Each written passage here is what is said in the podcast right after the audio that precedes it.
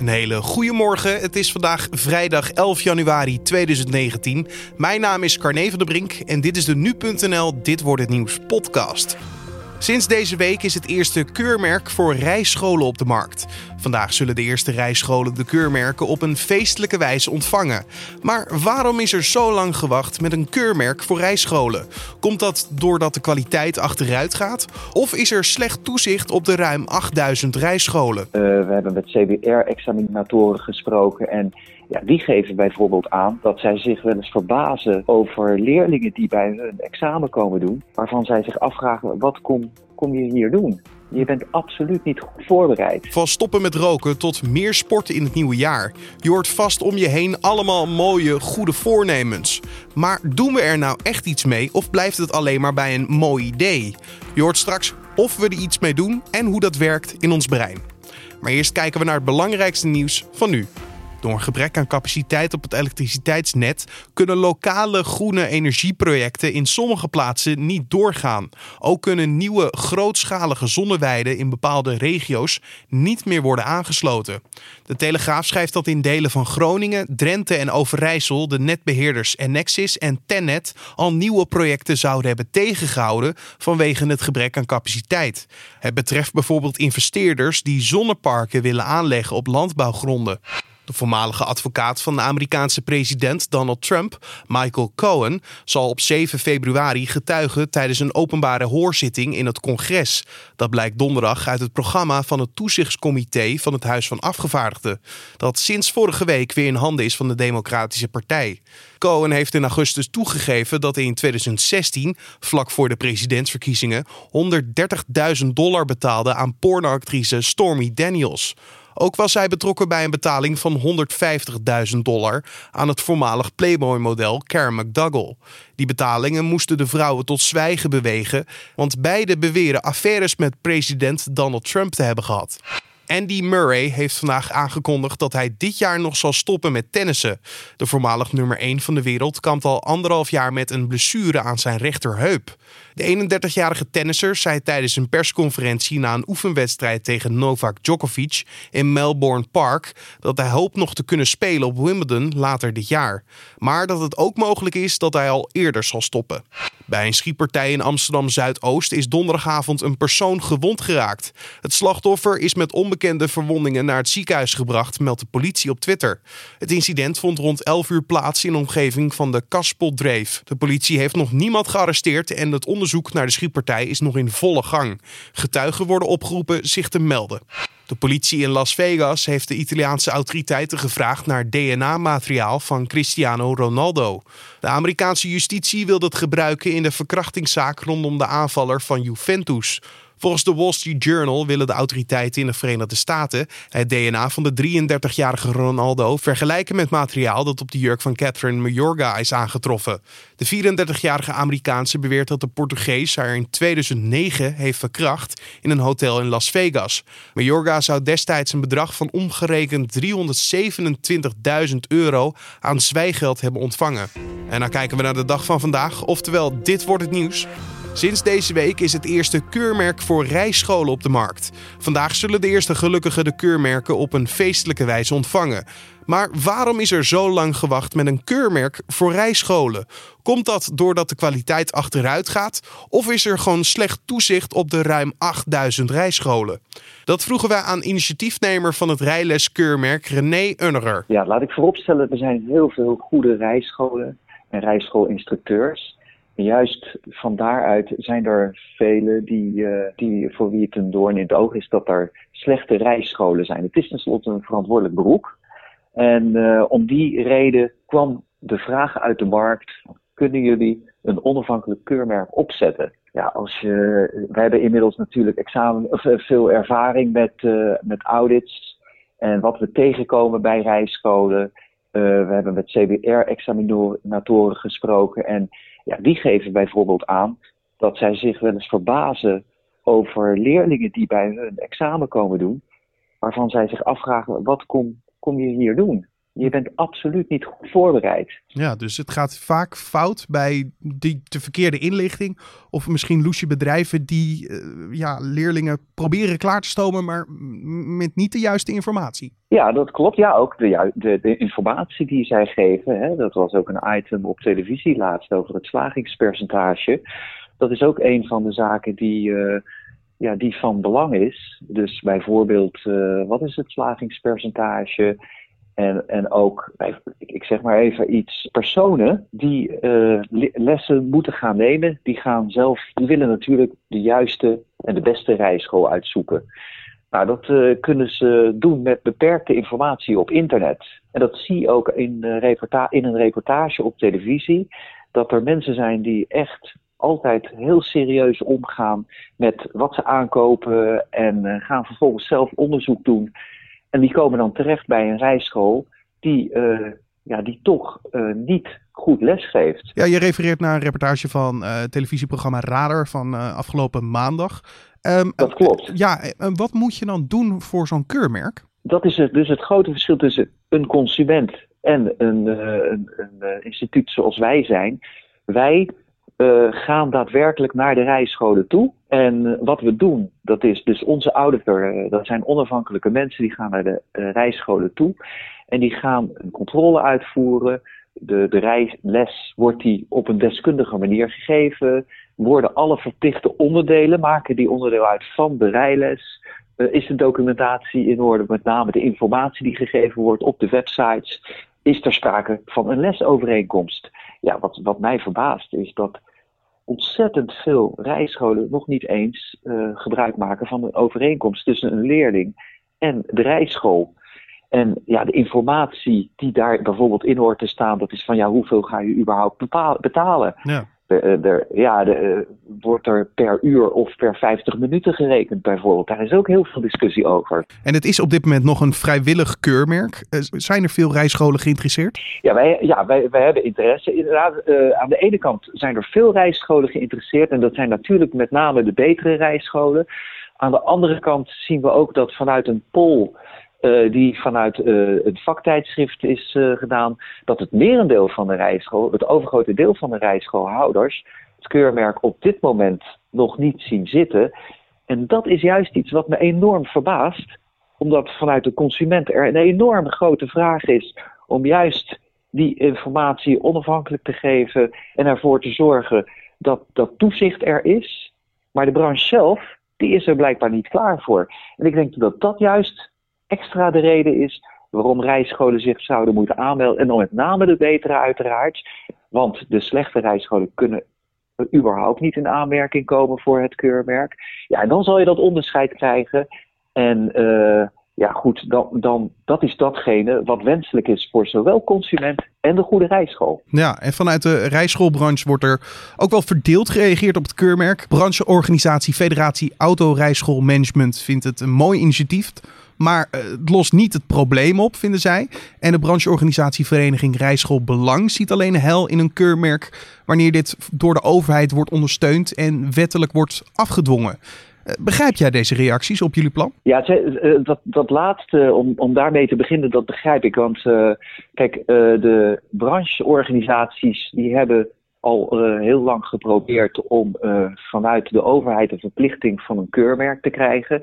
Kijk, het is natuurlijk ook zo, als het verplicht is, dan, ja, dan, dan zullen de rijscholen ook wel moeten. Maar ik denk juist dat het ontzettend belangrijk is dat alle branches zich achter dit uh, initiatief scharen. Dan hebben de rijscholen geen keus meer. Nee. Kijk, ik, ik, ben, ik ben ook heel blij met, uh, met de aandacht die jullie eraan schenken. Want consumenten moeten er daadwerkelijk om gaan vragen om dit keurmerk. Precies. Want het, we doen het voor de consument. De branches die staan ook voor kwaliteit. Daar hebben we echt consensus over. Iedereen wil, uh, wil kwaliteit in de rijschoolbranche. En uh, ja, dat moeten we gezamenlijk oppikken. En de overheid die wil, wil niet aan de verplichting vanuit een keur, van een keurmerk. Dus dan moeten we dat samen doen. Ja, en wij zijn een onafhankelijk keurmerk, dus ja, ik zou zeggen, en daar komen uiteraard gesprekken hoor, dat, want, want, daar staan de branches voor open. Maar goed, dit, dit, moet zich nog gaan vormgeven. Je hoorde René Unnerer van het Rijles Keurmerk. Goede voornemens, je hebt ze in alle soorten en maten. Van stoppen met roken tot meer sporten in het nieuwe jaar. Hele mooie plannen op papier, maar voeren we ze ook echt uit? Hoe werken goede voornemens op mensen en hoe reageert ons brein hierop? Dat vroeg nu.nl-redacteur Job van der Plicht aan Erik Scherder, neuropsycholoog aan de Vrije Universiteit Amsterdam. Want zijn goede voornemens nou een goed idee of juist een slecht idee? Nou, het is alleen een goed idee als, uh, als het wordt voldaan aan een aantal voorwaarden waardoor de kans dat zo'n voornemen ook, uh, ook inderdaad wordt uitgevoerd, uh, als die voorwaarden er ook zijn. En wat zijn die voorwaarden volgens u? Ja, dat is precies de goede vraag. die voorwaarden zijn namelijk A, je moet zorgen dat het een prioriteit is geworden. Dus stel dat je zegt ik wil stoppen met roken, hè, dan moet je zorgen dat je echt voor jezelf denkt, dit is voor mij prioriteit nummer één. Hier ga ik voor. En niet dat je zou denken, nou weet je, ik ga er nu ook mee stoppen. Uh, los van alle andere prioriteiten die je hebt. Dus je moet echt zeggen, dit wordt mijn speerpunt. Dat is één. Twee, het moet geautomatiseerd raken. Dat betekent dus dat het in het gedrag zodanig moet worden ingeslepen dat het uiteindelijk automatisch gebeurt. En om dat ook voor elkaar te krijgen, heb je nummer drie nodig. En dat is dat de omgeving ook meewerkt. Het systeem moet meewerken. dus ik kan misschien nog een beter een ander voorbeeld noemen. Stel dat u zegt, ik, ga, ik wil wat een actievere leefstijl hebben. Uh, ik neem uh, voortaan de trap. dan helpt het als bijvoorbeeld zoals op de VU, kan je in het hoofdgebouw de eerste twee verdiepingen niet meer met de lift is afgesloten. Behalve voor degene met een beperking. Die hebben een pasje en die kunnen die eerste twee met de lift uiteraard. Maar voor de rest moet je uit de trap nemen. Dus het systeem helpt mee om uiteindelijk ook je gedrag te automatiseren. Namelijk dat je op een gegeven moment denkt, oh ja, ik loop altijd die trappen. Hè, klaar. Ja, precies, en, en, dan krijgt zo'n voornemen ook echt een kans om te slagen. En anders zie je het eigenlijk tamelijk mislukken. Dat is in ieder geval uh, een eerste uitgangspunt om het tot een succes te krijgen. Ja, en als we kijken naar het brein, waarom is het zo moeilijk om goede voornemens vol te houden? En dan denk ik met name aan sporten. Uh, nou, kijk, bij de sporten geldt het eigenlijk precies hetzelfde. Dus als je dus zegt van, uh, ik, uh, ik kom op het brein hoor. Maar nog even terug naar die eerste voorwaarden. Hè? Ja. Als je, ik, moet, ik ben de hele dag gewerkt, moet nu omkleden, naar de sportschool en dat soort dingen. Dat is een stap te ver. Dat is niet wat je dus gaat automatiseren. Wat je gaat automatiseren is dat je denkt, ik ga niet met de tram, ik ga met de fiets. Gewoon elke dag of ik neem de trap en zo. Ik, ik voel op een gegeven moment dat dat bewegen heel erg lekker is. Dat ik me goed voel, fit voel.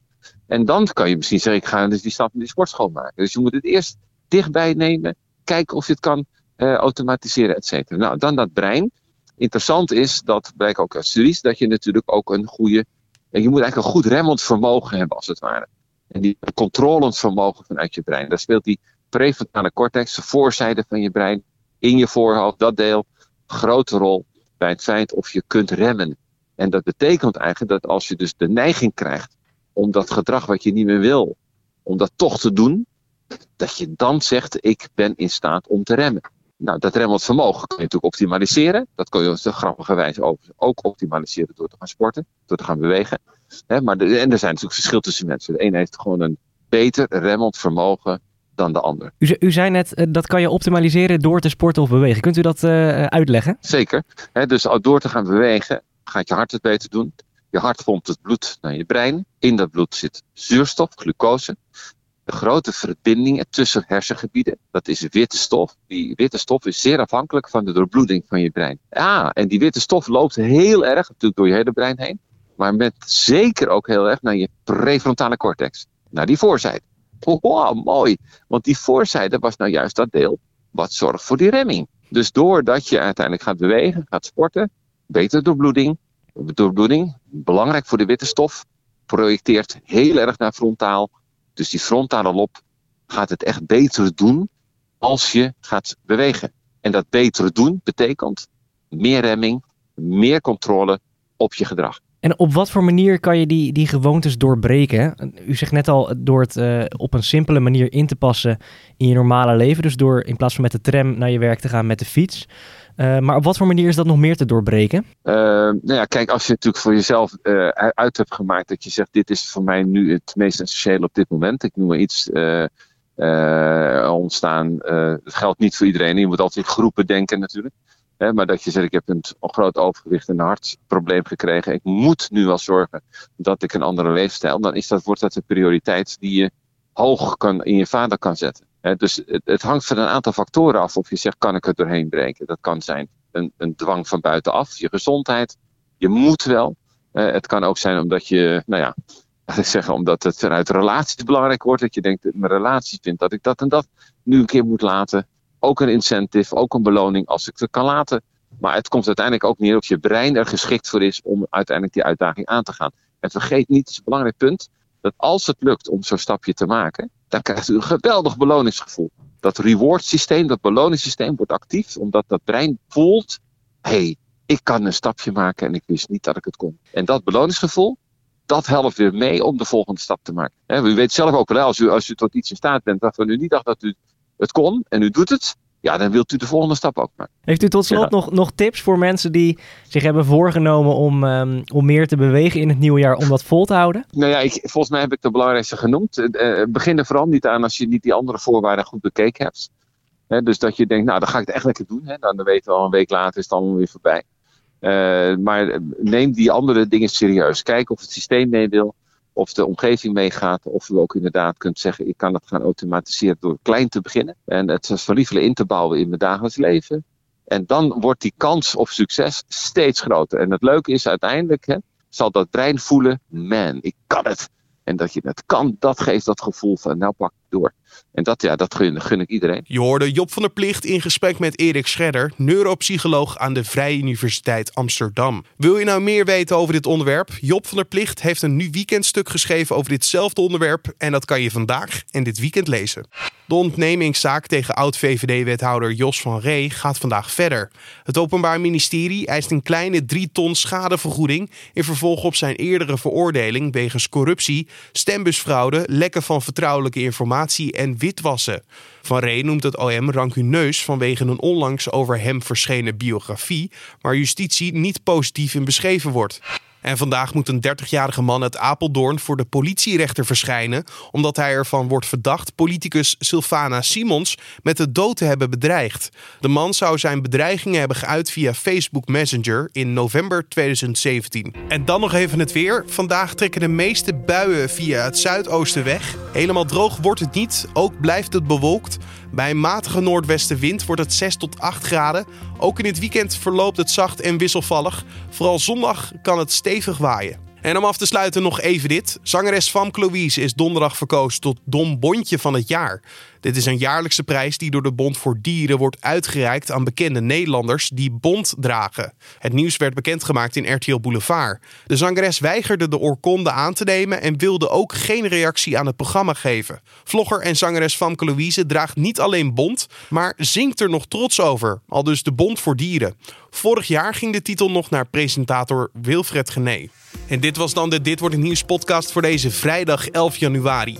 Je vindt de podcast natuurlijk elke tot en met vrijdag om 6 uur ochtends op de voorpagina van nu.nl. En je kan ons laten weten wat je van deze podcast vindt in een mailtje naar podcast.nu.nl of natuurlijk een recensie in iTunes. Mijn naam is Carne van der Brink. Voor nu een hele fijne vrijdag, een mooi weekend en tot maandag.